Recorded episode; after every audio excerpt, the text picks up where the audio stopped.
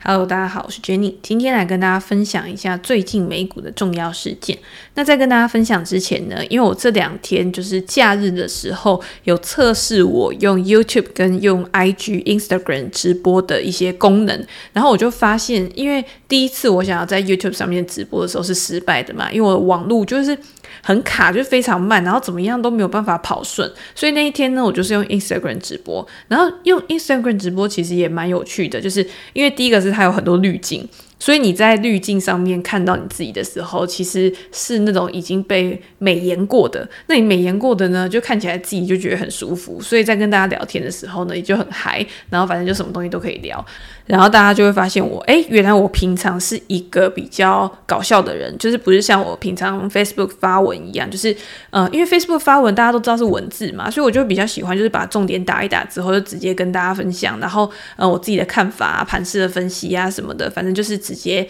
用文字的方式表达，其实就是比较直白的，也不会有加什么特别的效果。但是因为跟大家聊天的时候，有的时候看到大家的回应，其实很有趣，然后就会想要去呃有一些回馈给大家，然后针对大家不了解的问题呢，然后也可以做出一些自己的想法分享。所以有互动，其实真的是会比较好玩的。那在后来呢，我用 YouTube 直播，然后 YouTube 呢是因为我在外面那一台电脑，就是我本来用的那一台电脑是。有视窗的，就是诶，不是视窗，是录影机的，就是有视讯功能，所以可以看到我的脸。但是因为在里面的电脑呢，因为是我平常在操盘的电脑嘛。操盘的电脑呢，平常是没有接那个视讯功能外接的摄影机，所以反正我就是想要先测试看看到底跑得顺不顺。结果没想到里面的这个桌机一定是效能比较好的嘛，因为当初的配备就是用的比较好的，所以就很 OK 很顺。那之后呢，我也希望就是可以把一些说书啊，或者是盘式的影片，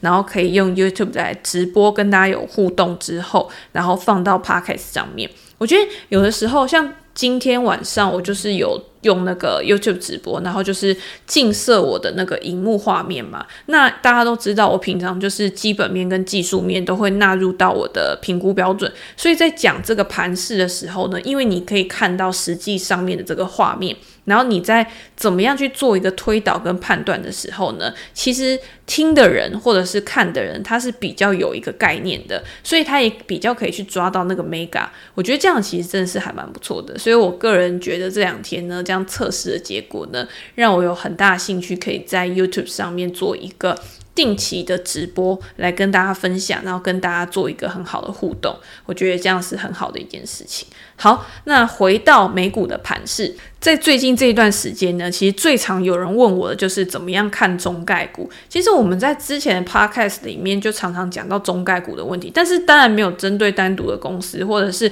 针对中概股这个东西做一个很深入的介绍。原因就是因为我觉得现在要去投资中概股，真的还是风险偏高的一个状况。你要怎么讲呢？其实中国跟美国都有很多很好的公司嘛，那它的营运状况可能也是很稳定的。我在之前也有讲，就是如果你今天是那种科技巨头的话，因为中国跟美国的内需市场，他们的人口是很多的，所以这些科技巨头为什么它可以有一个这么高的市占率，它可以有一个这么高的使用量，其实就是因为两边的市场都有足够的呃人数。都有足够的使用者可以去支撑他们的流量。那当然，今天呃，我分别在美国跟中国，即便我没有走出其他地方、其他国际化的一个世界的一个市场。但是我还是可以维持我一个基本的流量，甚至是可以透过这个流量去压低我的成本，那当然就可以持续的为我带来一个营收表现嘛。所以这些科技巨头基本上他们的基本面大多都是没有问题的，但是他们最大最大的风险就是在政策面的风险。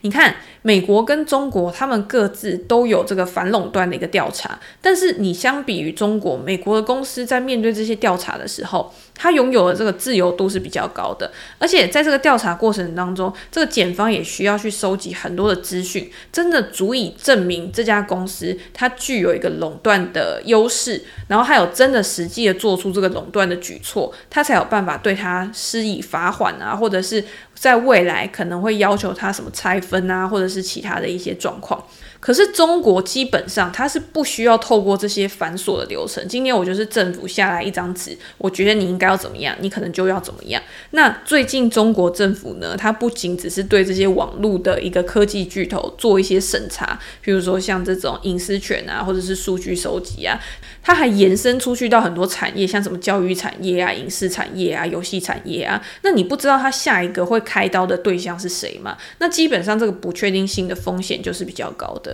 所以呢，我自己会觉得，如果你今天要去投资中概股的话，那当然你就是要去把这个政策风险这个因素纳入到你的一个决策考量里面。不是说这些公司不好，只是因为这些公司受到政策面的因素影响比较大。那你如果把这个投资的周期呢拉得比较长来看的话，或许这个问题在未来的时间是会被缓解的。那你现在进场的话呢，在未来的这段时间呢，一样可以享受到股价上涨的这个好处。但是短时间呢，股价的震荡，我觉得一定是会比美股的公司还要来得大一点。那你今天资金在这样子的一个机会成本的考量之下，有没有一个更好的地方可以去做一个配置？这个就是大家要去思考的问题。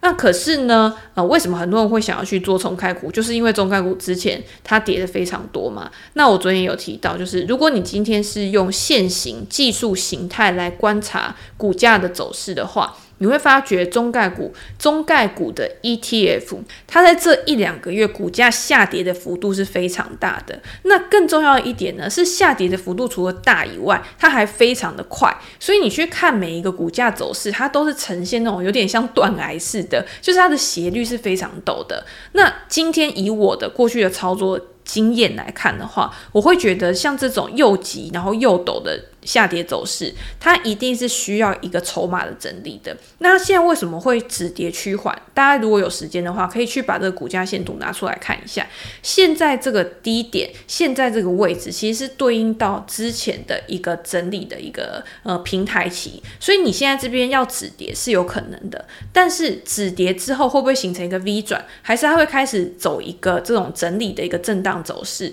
那也是有可能啊。我自己会觉得说，走震荡走势的几率是比较。高，因为走震荡走势，第一个是他在做一个筹码整理嘛，然后等待下一个催化剂。那你今天要 V 转的话，除非是怎么下来怎么上去，它今天怎么下来的，就是因为政策风险而下来的。那如果有政策利多的话，当然有可能再把这个股价直接拱上去。那这个东西就是你要去做一个评估，有没有可能就是之后政府会释放出什么样的利多，然后会让这些股价呢止跌回升，然后甚至有个 V 转向上创高的一个状况。那另外一个呢，就是 ARK 基金在之前的时候，他呃 c a t h y Wood 他有在接受访问的时候，他也说，诶，他觉得中概股的这个估值会持续的去做一个下调，所以在这样的一个情况之下，他对中概股他也是觉得说，诶，我看好这个中国科技股未来的一个表现。但是因为中国政府的不确定性，导致这些公司的估值有可能会受到一个市场的一个抛售。但是在最近的时间点，他又重新的开始买中概股了嘛？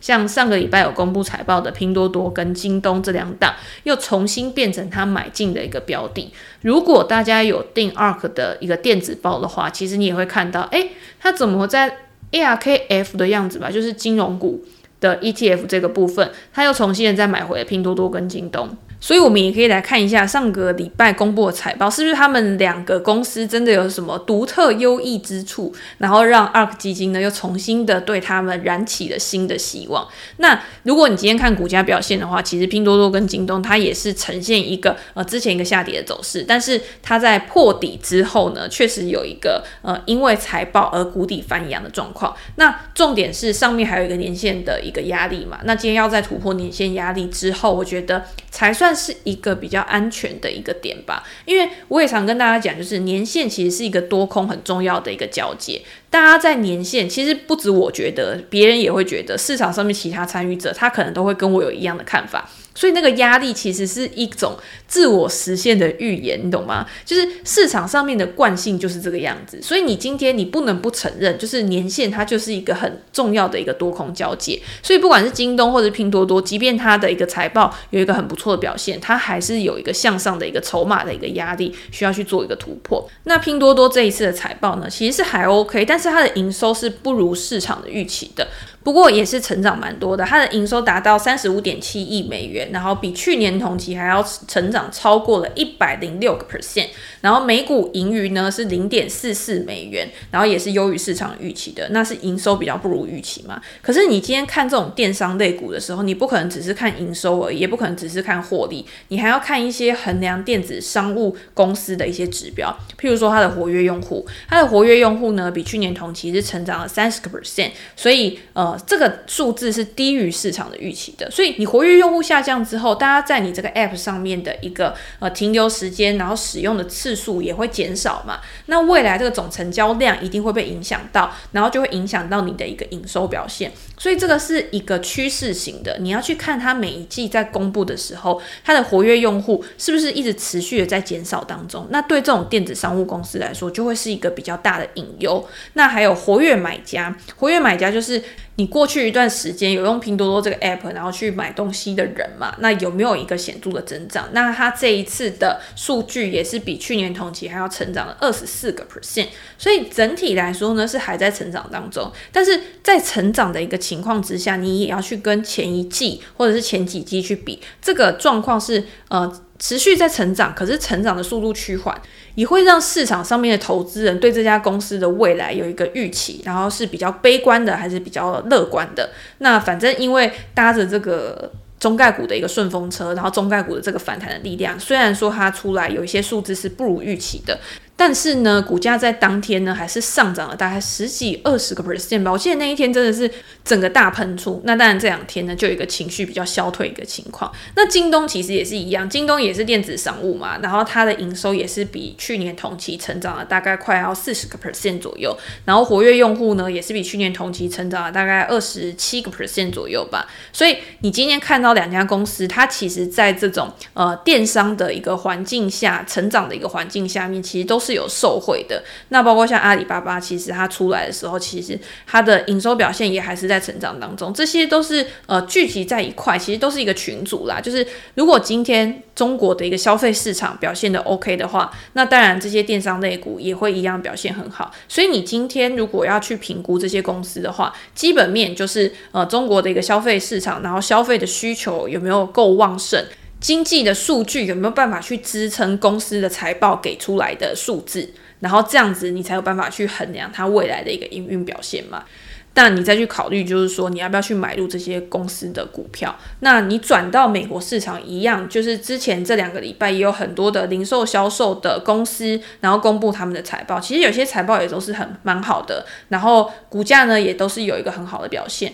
那如果在两相比较之下，因为我们也知道嘛，美国现在也仍是在一个经济复苏的轨道上。然后你今天解封了之后要出去玩啊，可能服务的消费啊，或者是呃服装啊，或者是旅游啊，这些支出都会成长。那在下一季有没有可能持续的带动这些实体店面或者是电子商务的一个表现？会不会是你一个投资上面更好的选择？那这个就是交给大家自己去决定了。好，那我们接下来呢，因为讲完了这个比较个股的部分，然后中概股的部分，然后你应该自己也有一个评估标准之后，我们来讲一下上个礼拜最重要的 Jackson Hole。那 Jackson Hole 呢，在呃，鲍威尔在讲话的时候，其实大家就可以看到美股整个就是一片疯狂。然后虽然说中间过程呢，可能有一些冷静的状况，然后有一些震荡，但是到最后还是创高了嘛。整个美股就是强强强三个字可以形容。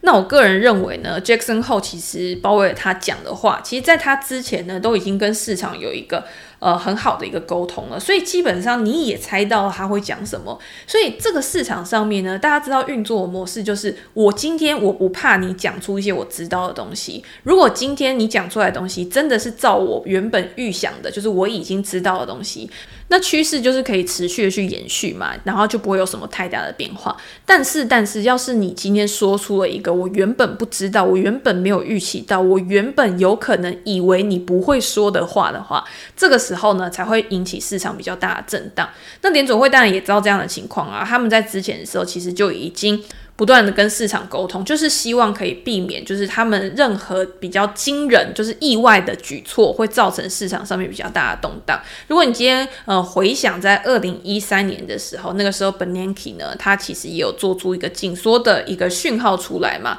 那那个时候市场上面，其实我觉得有一点跟今年的二月比较像，你知道吗？就是那个时候债券殖利率也是突然飙升，然后飙升之后呢，但股票市场就有一个比较大幅度的拉回。那这个呢，就是在市场还没有做好准备的情况之下呢，会做出的这个反应。可是，在这一次 Jackson 后呢，他已经告诉你说，诶，我今天就是等哪一些经济指标啊很 OK 了之后，然后我才会去做一个呃举措。然后我今天要先缩表，可是我缩表跟升息呢是两个分开的独立事件，并不代表说我今天要停止购债，我今天要缩减购债，就代表我未来就一定会升息。中间可能还有很多很多的不确定性因素，所以我们就讲几个就是比较重要的，就是在 Jackson 后的这个鲍威尔的演说里面，到底有哪一些重点？其实这个也都是大家都知道啦，只是他再把它陈述一次，然后再给市场安个心，就是说，哎，我现在还是可以维持一个很宽松的一个状况，即便我开始缩表了之后呢，我还是可以制造一个很宽松的环境给你，然后去滋养这个投资市场、股票市场的一个蓬勃发展。那当然，在股票创高之后，一定会有一个拉回震荡的一个情况。所以，如果你今天想要去呃再买入美股的话，你可以稍微等它有一个拉回到一个比较有效的一个支撑的时候，你再去做一个买进。那个股的部分，当然还是以基本面为主。今天这家公司它的一个营运表现到底是怎么样，然后你去做一个进出场的一个判断。那 Jackson Hole 演说里面呢，其实就四个重点嘛。第一个就是通货膨胀的问题，大家还是很关注通膨的问题。像那天公布的 PCE，其实 PCE 还是处在一个比较高档一个状况。但是呢，联总会它其实会用很多的指标去衡量，说这个通货膨胀到底是不是一个持续性的一个状况。以他们目前的呃数据来看呢，他们认为像之前大家都讲到什么。二手车啊，或者是像什么木材啊、原物料的一个价格啊，在最近这一两个月都有个显著的一个回档嘛。所以，就算今天 PCE 它还是呃有四点二个 percent 啊，然后核心 PCE 还是有三点六个 percent 啊，都高过 Fed 它本来所设定的。百分之二的一个通膨标准，但是他们认为在未来这些价格会持续的去拉低通膨的一个水准，所以并不会造成市场上面说什么有恶性通膨啊，阻碍经济发展啊，其实一切一切都还在一个掌控之中就对了。那第二个呢，就是就业的问题嘛。就业的问题就是，你今天你的失业率虽然在上个月从五点九个 percent 降到五点四 percent，大家会觉得是一个非常显著的一个下滑。但是你相比于疫情之前，疫情之前一度失业率是下滑到四个 percent 以下的，所以相比于疫情之前，其实还有一段蛮大的一个进步的空间。所以你今天去看数据的时候，你会发现有很多的职缺其实都还没有被补上。现在要去说升息啊，或者是就业已经达标啊，真的就太早。那之前有人会担心，就是说，哎，你今天通膨的这个呃 CPI 指数啊，其实已经高过了你原本的这个薪资上涨的一个幅度，那有没有可能就是造成大家购买力的一个下滑？然后在他这里面呢，他也有说，其实这个真的不太需要去担心，因为呢，这个状况在未来呢都是可以持续的去做一个好的改善的。好，那这样子下来呢，那还有什么会影响整个市场一个经或者是未来的一个潜在不确定性因素，然后会导致联总会它可能会有。更慢去做一个紧缩或者是升息的一个调整的一个状况，就是 Delta 病毒。其实我们在前一两集，其实我们都有都有提到，就是 Delta 病毒的一个问题。就是你现在看，其实像财经平方的网站，或者是很多的一些数据网站，它会告诉你说，美国这个 Delta 变种病毒它的一个确诊率又开始持续的去上升了，其实是还蛮明显的。虽然说死亡率没有像之前那么高，但是呢，因为美国的病房现在这个呃病房的占床率也一直持续的在上升，医疗资源其实现在压力有变得比较大一点。那如果今天 Delta 病毒它没有办法获得一个比较妥善的控制，甚至在未来有可能变严重，不是说一定这种东西都是我们要先预想好的嘛？如果今天发生了一个我们非预期的因素的话，那当然我们就是要想到一个好的应对措施。所以。呃，美国银行的那个经济学家他有去看。他就有说，诶，Delta 病毒的影响会让呃民众的一个消费意愿也又开始变得比较保守了。如果你今天去看这种信用卡的一个支出啊，也开始有放缓，所以你会看到上个月的零售销售数据，虽然说大家都一直觉得说从商品转到服务的消费。可是转到服务消费的这个状况，并没有想象中的这么热络。然后油价在前一段时间，其实它的震荡幅度也很大嘛，之前一度跌破到六十五块以下，那现在当然有一个回弹的一个状况。所以 Delta 病毒当然也是一个变因之一嘛，所以我们也是要去做一点关注，然后也会影响到联准会它在这个紧缩的动作啊、紧缩的步调啊，有没有可能会做一个调整？那总结来说，就是在这一次 Jackson 后呢，然后鲍威尔还是没有很明确的去告诉你说，诶，我缩表的时程是在什么时候？所以市场上面他去预期，就是说，诶，本来是想说九月的时候会宣布说要开始缩减购债嘛，那现在可能九月可能还不会，可能会到十一月。十二月，那这样子市场上面这个宽松的环境，或者是市场的整个情绪，当然还是处在一个比较乐观的一个看法上面，然后激励美股去做一个创高。所以你今天你要怎么样去观察美股现在的一个表现？联准会的动向，联准会的态度，或者是之后有一些呃联准会的一些官员啊，他出来去表明他自己的立场，你都可以去。呃，知道说现在市场上面他们对于景气的一个热络情况到底是怎么样去想的？那我自己会觉得现在真的不用太大的去担心趋势反转的一个情况，反而你应该在现阶段你去思考说，有什么是在下一个阶段？如果经济真的